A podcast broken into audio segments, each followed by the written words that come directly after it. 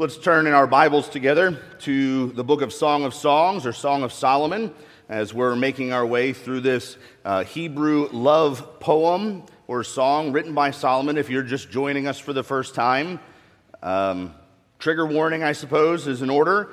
Uh, this is going to be uh, one of the more explicit passages in the Song of Songs, and we're going to attempt to deal with it as tastefully as we can, but in full recognition that this is God's Word and where Scripture does not shy away from speaking to us. Uh, we will hear it with uh, attentiveness and, and interest in seeing how God might apply it to our hearts. Song of Songs will be in chapter 4, verse 1 through chapter 5, verse 1. With the Word of God open, let me pray and ask for the Lord's blessing on our time this evening. Heavenly Father, we do ask now that you would open our eyes that we would see the wonderful things contained in your word, that you would speak, Lord. We are listening. Would you help us? Lord, help especially those among us who are waiting for intimacy and fulfillment in marriage. Would you strengthen them for the wait and help those of us who are married to love our spouses well and enjoy them in all of the goodness that you've made them, and help those who are sexually broken, who have made gross and grievous mistakes with their bodies and sins in the past, to know the forgiveness that's available in Christ Jesus.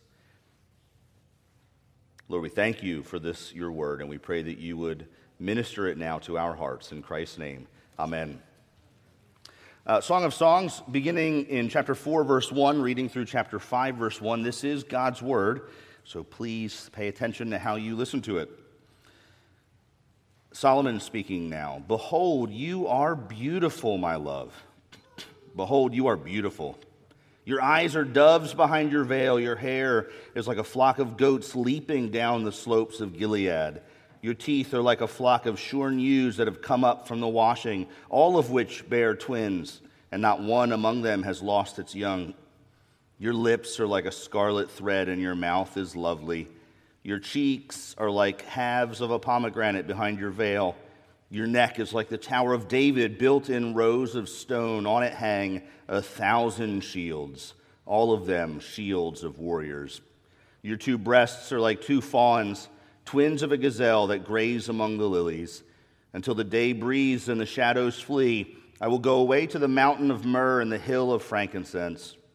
You are altogether beautiful, my love. There is no flaw in you. Come away with me from Lebanon, my bride. Come with me from Lebanon. Depart from the peak of Amana, from the peak of Senir and Hermon, from the dens of lions and the mountains of leopards. You have captivated my heart, my sister, my bride. You have captivated my heart with just one glance of your eyes, with one jewel of your necklace. How beautiful is your love, my sister, my bride. How much better is your love than wine, and the fragrance of your oils than any spice? Your lips drip nectar, my bride. Honey and milk are under your tongue. The fragrance of your garments is like the fragrance of Lebanon. A garden locked is my sister, my bride. A spring locked, a fountain sealed. Your shoots are an orchard of pomegranates with all its choicest fruits henna with nard, nard and saffron, calamus and cinnamon with all the trees of frankincense, myrrh and aloes with all choice spices, a garden fountain, a well of living water, and flowing streams from Lebanon. Awake, O north wind, and come, O south wind, blow upon my garden, let its spices flow. Let my beloved come to his garden and eat its choicest fruits. I came to my garden, my sister, my bride. I gathered my myrrh with my spice. I ate my honeycomb with my honey. I drank my wine with my milk. Eat, friends, drink, and be drunk with love. Amen. Thus ends the reading of God's holy and inerrant and inspired word. Well, there are a lot of good quotes out there related to food. I will share a few of them with you at the risk of uh, pigeonholing myself as the pastor who always uses food illustrations. Uh, let's go through some of these together. Some of them you may be familiar with. There ain't no such thing as a free lunch. Life is uncertain, so eat dessert first. I cook with wine. Sometimes I even add it to the food. Food brings people together. My doctor told me I had to stop throwing intimate dinners for four unless I started inviting three other people.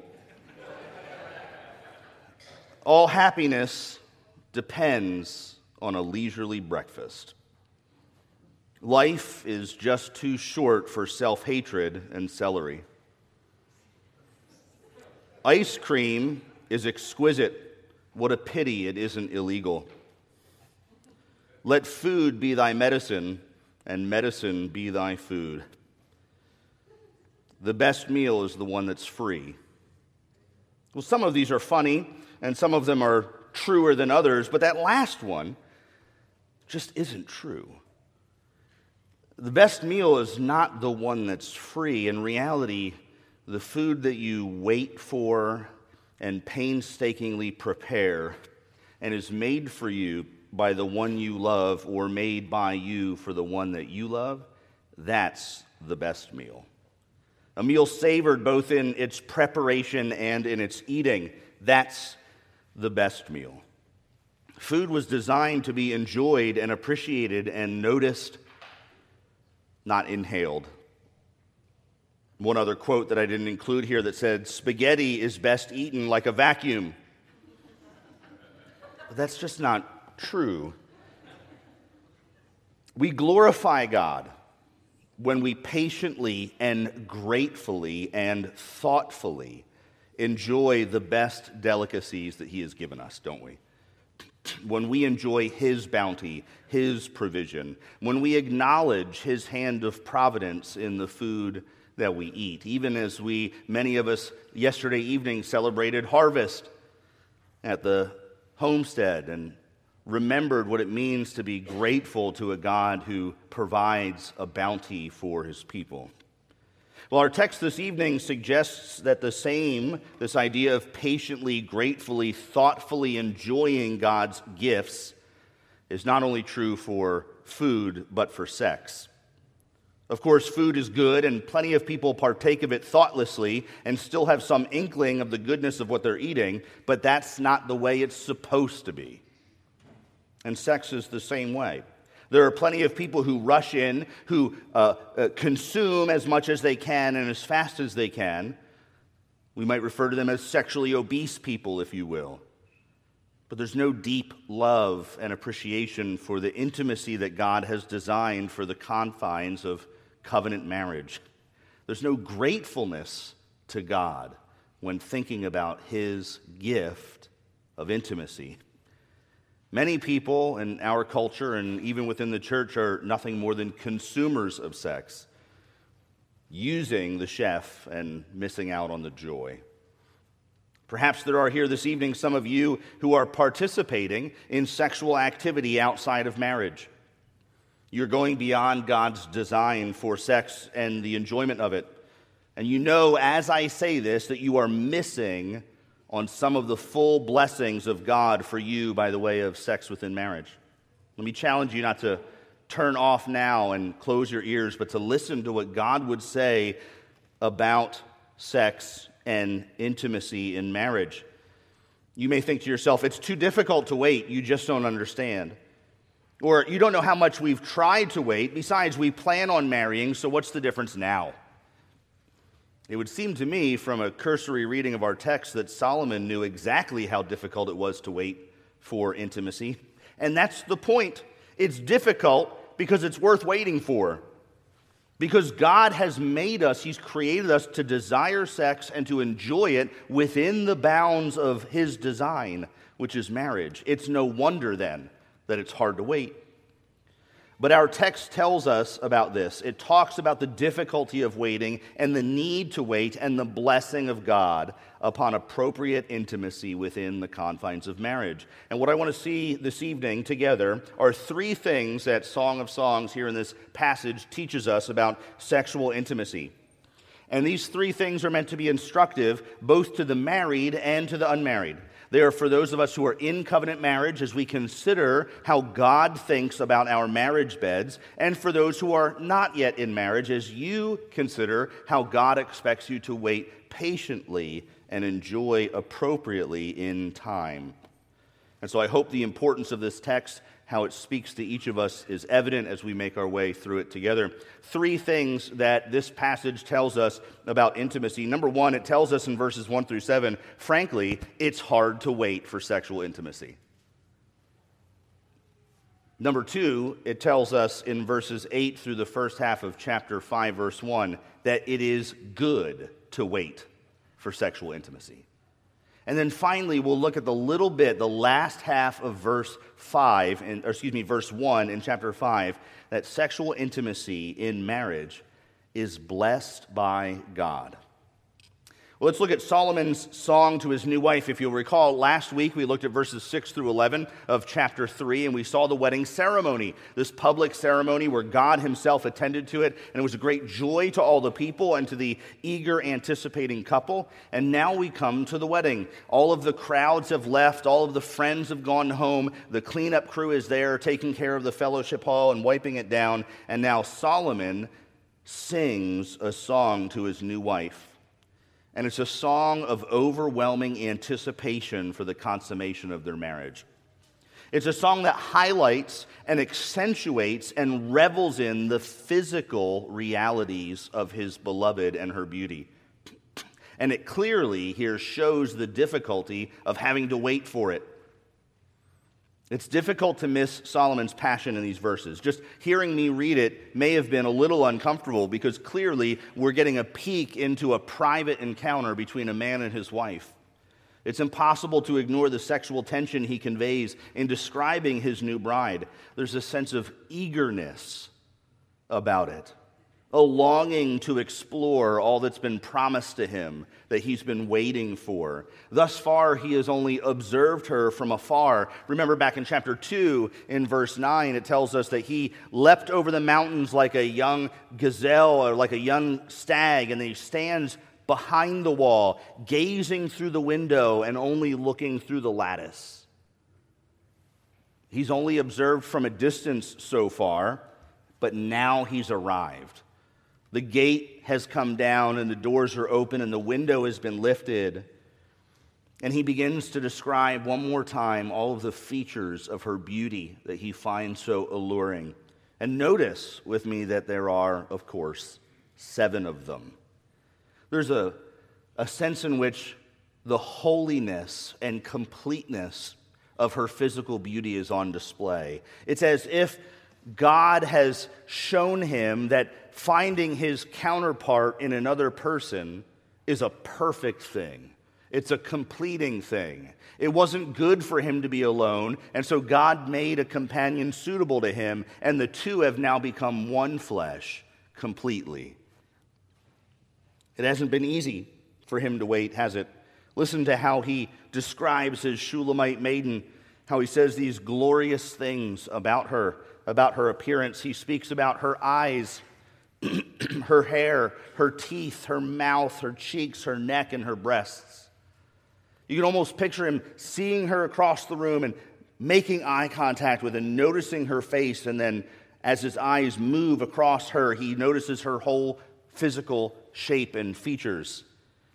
You can imagine him uh, not being shy about his longing for her as he proclaims his love and desire for her. It should strike us as quite remarkable that the Bible does not blush at highlighting his longing after her physical appearance. All of her parts are noteworthy to Solomon. He's been waiting for them, hasn't he? And that's okay, folks. It's okay, young people, to acknowledge that. But we're still waiting. Indeed, it's amazing to him, it's beautiful to him because God made her this way. He formed and fashioned her in his wisdom when she was yet in her mother's womb. He fearfully and wonderfully created her and shaped her and gave her all of the features that Solomon longs after. And I frankly think it's quite a shame that the church has suppressed this sort of teaching, that the church has effectively told Christian men and women, especially you teenagers, that sex is simply for procreating and that bodies are inherently bad bad to think about, bad to look at, bad to compliment, and bad to desire. But the reality is that God gave us bodies that are enjoyable, didn't He? Sex is enjoyable.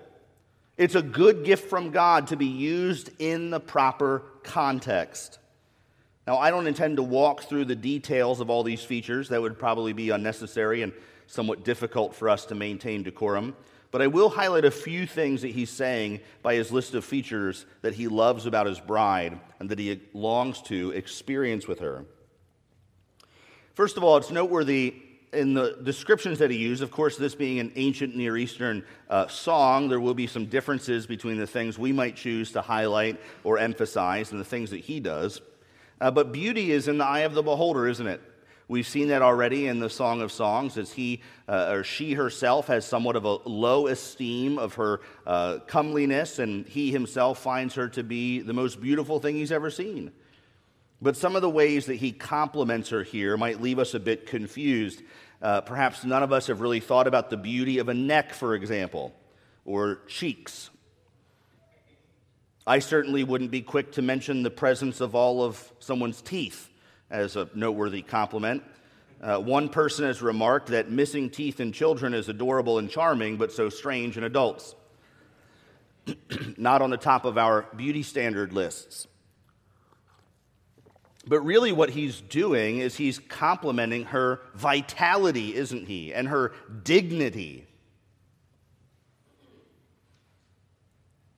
And do notice, please, that he's not being inappropriate. Solomon is highlighting the parts of her that are generally noticeable in modest clothing. He's not being inappropriate or going out of the bounds of, uh, uh of, of what we would consider appropriate. He's not saying that she's immodest. He's talking about her head and her neck and her facial features and her general shape, something that you would notice in any sort of modest clothes. And and it's her modesty and her beauty and modesty that he longs for. He finds her irresistible, fully dressed. There's nothing off putting about what he says here. It's simply a different way than we're used to thinking about beauty and standards of beauty and the longing for someone of the opposite sex. But he does, in saying these things and highlighting uh, what we might call modest features of her, he does mention parts of her that are generally reserved for intimate touch, for a married couple.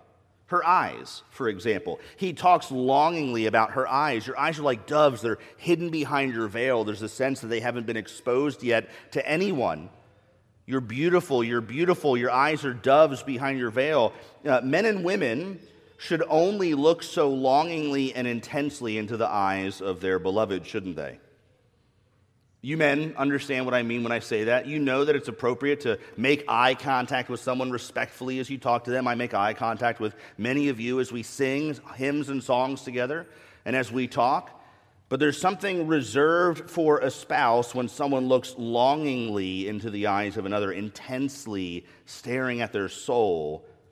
It would be inappropriate for men to look that way like they do with their wife with another woman and women with men. And he's speaking of her eyes in that sense. He makes deep, connected contact with her through her eyes. Likewise, her face and her neck.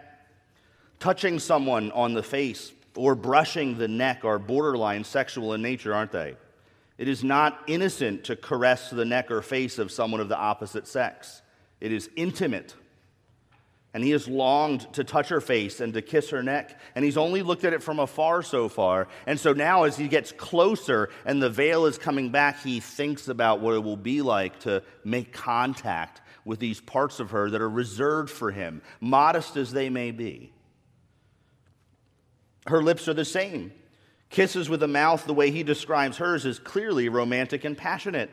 He sees how lovely her mouth is. He says that your lips are like a scarlet thread and your mouth is lovely. Later, he'll say that her, uh, uh, her lips are dripping nectar and honey and milk are under her tongue in verse 11. He wants to kiss her passionately, not in the way that a parent kisses a child or a holy kiss, a friend greets a kiss, greets someone with a kiss, but as the one that he loves. Her breasts are most certainly reserved for the enjoyment of her husband not to be immodestly paraded on display for other men, but for him alone to be intoxicated by them. In Proverbs chapter 5, Solomon will tell his son to let your fountain be blessed and rejoice in the wife of your youth, a lovely deer and a graceful doe. Let her breasts fill you at all times with delight. Be intoxicated always in her love.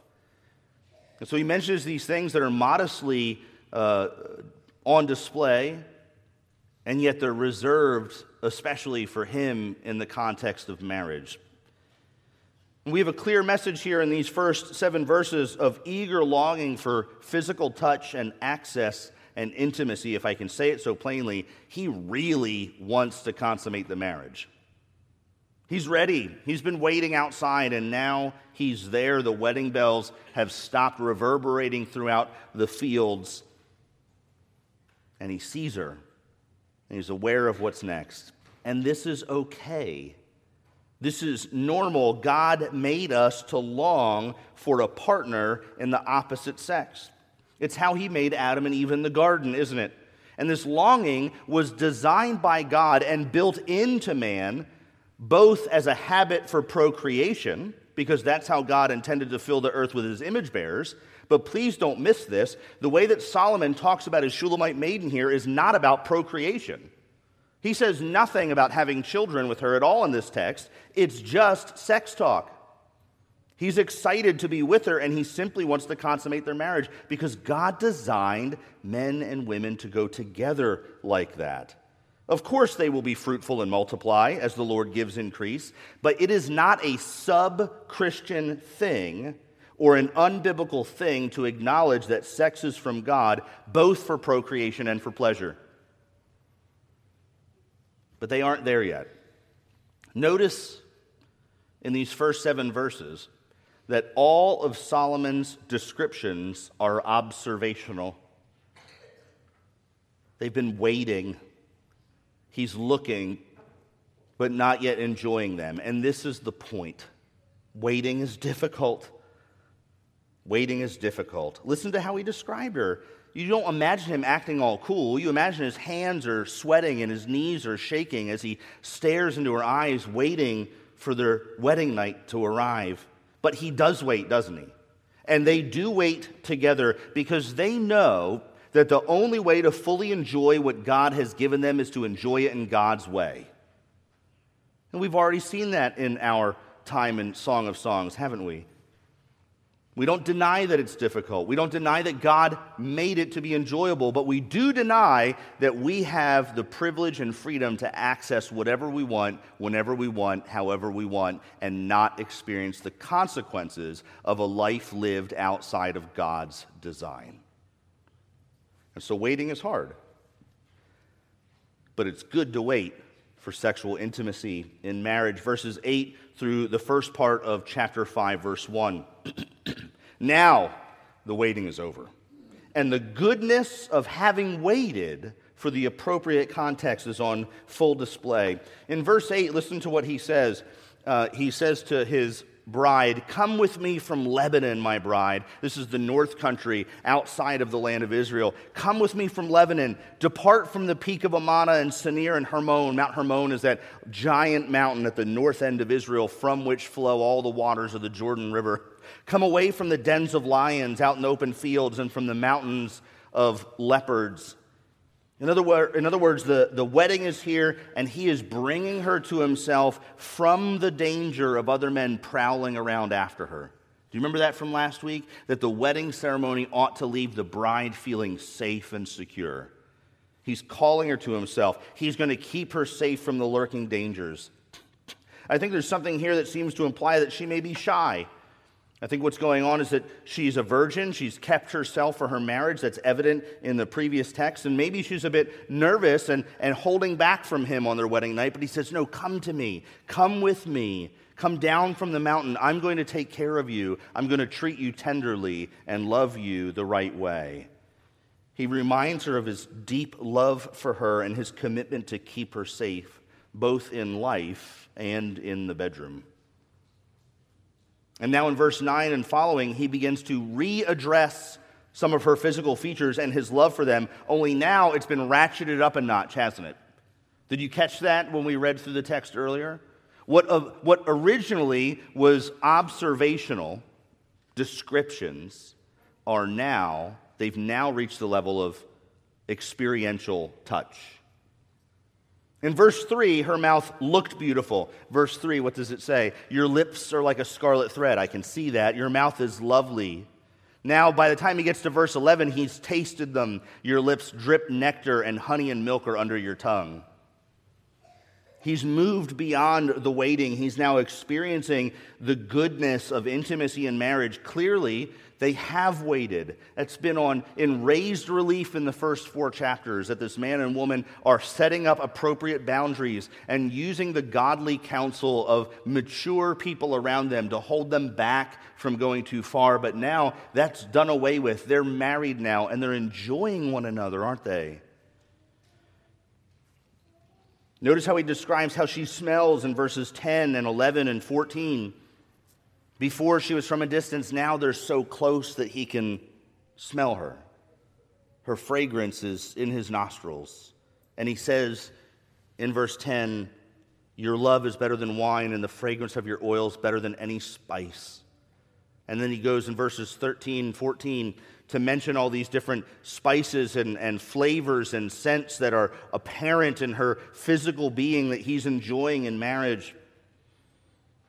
There's an obvious allusion to her sexuality in verse 12 when he speaks of her garden. It's not an uncommon phrase in ancient Near Eastern writing or even modern Middle Eastern poetry to describe a woman's sexuality this way. And without being crass about it, notice how he speaks of her garden he says, It's been locked up. Verse 12 A garden locked is my sister, my bride, a spring locked, a fountain sealed.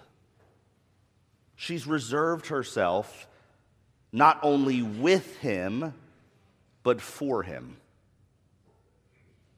She's saving herself not only by abstaining from intimacy with him before it's too late, but abstaining from intimacy with anyone and saving herself for him. Her garden had been locked up, kept closed, sealed up. It promises life and pleasure and enjoyment in verses 15 and 16. It's a garden fountain, a well of living water and flowing streams from Lebanon, filled with choicest fruits, it says in verse 16. But until they're married, they've waited. They waited for the appropriate time. She's waited to give herself fully to her husband. And my friends, it's such a shame. You young people here, teenagers, and those of you who are single and not yet married, you're being told that it's foolish to wait for marriage. You're being told that it's silly to wait, that you're depriving yourself, that it's better to cohabitate and become sexually active to see if you're compatible. You don't want to get into a marriage and make it difficult later if you find out that you don't enjoy each other. So live together for a while. Have sex with anybody that you can and find out what you enjoy and then make that your habit. See if you're compatible. How foolish. Of course, men and women are compatible. That's how God made us. He designed us to be. It's nothing more than an excuse by our culture to experience the thing reserved for marriage outside of the covenant commitments of marriage. Yet the Shulamite woman waited, and so did her Solomon. My dear young friends, are you waiting?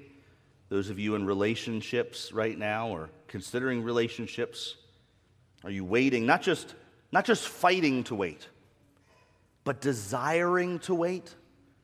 Desiring to wait, knowing that God's best is what's in store for you. And it's a thousand times better than what you can know outside of His will.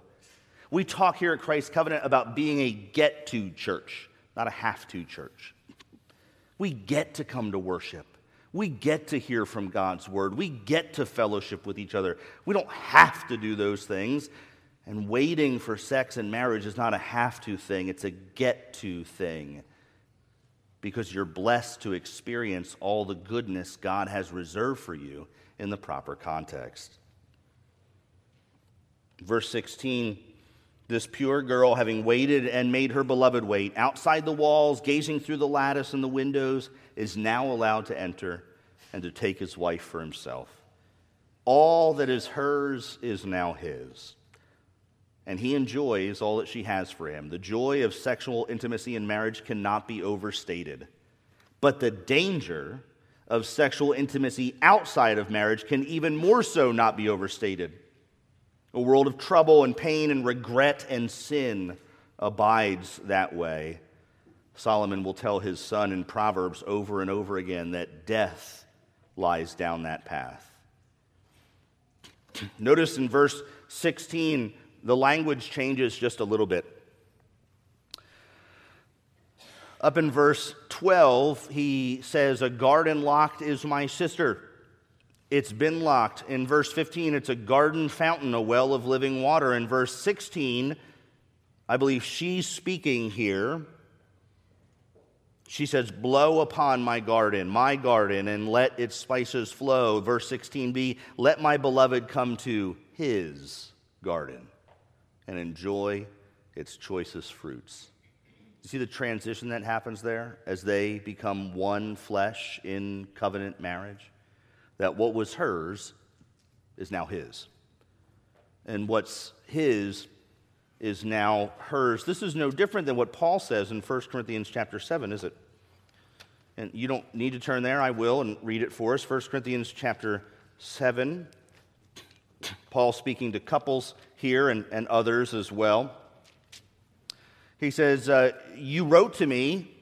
They asked a question Hey, Paul, is it good for a man not to have sexual relations with a woman? And Paul responds Because of temptation to sexual immorality, each man should have his own wife, and each woman her own husband. The husband should give to his wife her conjugal rights. That's a sort of contractual way of putting it, I think. But the point in view here is that when you enter into a marriage with somebody, you have a, an expectation to certain privileges of marriage. Women do and men do. Now, listen to what he says here in verse 4.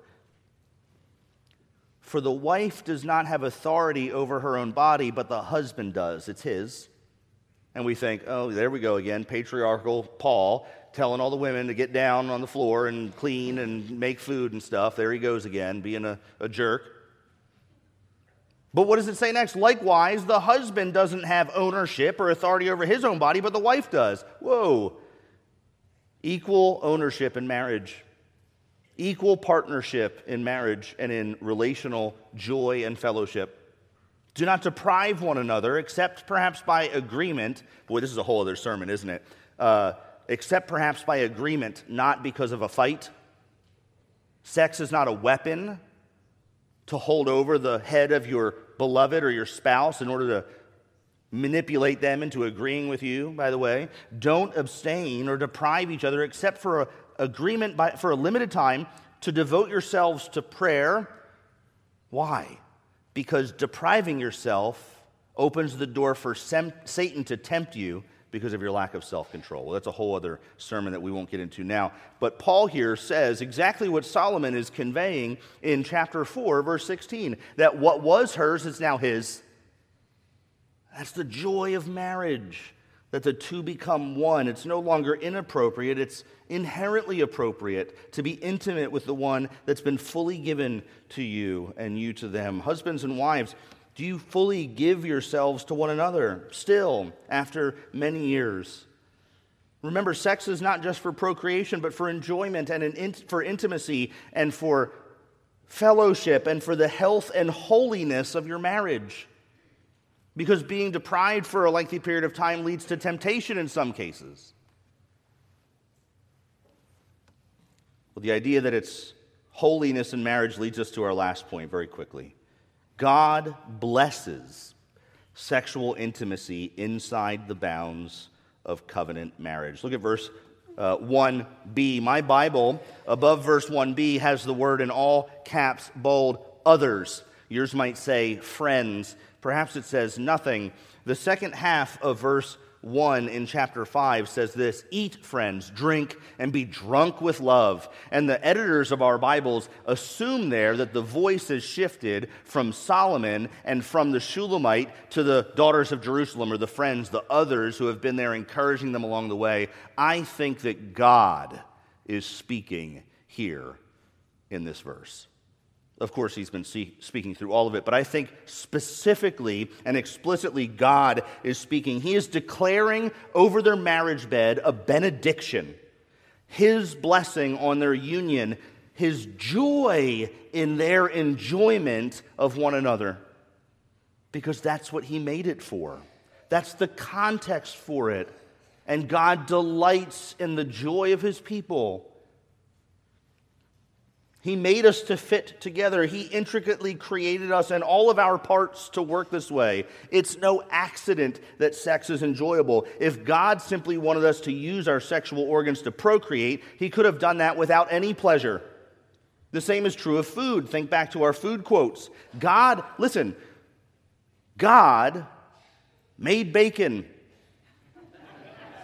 and chocolate and wine and yellowfin tuna and saffron and apple pie and chili and all the great food the Lynhams have made for our church this evening, which we're going to enjoy. God made that. We don't plug ourselves into the wall to recharge. God doesn't make us drink plain water and eat worms all day. We have food to enjoy, and He gave us marriage and sex within marriage to enjoy. And to enjoy enjoying it as Solomon and his bride do. So much so that he tells this husband and wife to be drunk with their love for each other. What a benediction! What a blessing from God. The Christian marriage not only can be drunk with love, it should be. It should be. Are you drunk with love for your spouse? Seeing them is intoxicating, thinking about being near them makes you swoon. As we wrap this up, I want to ask you a question. How can we be so bold and unashamed of all this? Isn't it beneath the church and the pulpit of a church to preach on such things? I say emphatically no. Not only should we be talking about such things, I believe we must. This passage here is plainly in view when Paul says in Ephesians 5 that marriage is a reflection of Christ's love for the church. This text is paradigmatic for a longing, loving desire for the one to whom you've been betrothed. And so when Paul speaks about Christ's love for the church, he's thinking in a holy spiritual reflection on this sort of love for someone.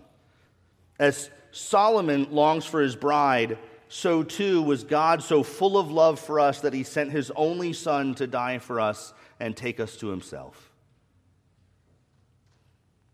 As Solomon saw her bride in all her imperfections, ladies, I'm sorry, there's not a one of you out there that fits the description in verse 7. You are altogether beautiful, my love. There is no flaw in you.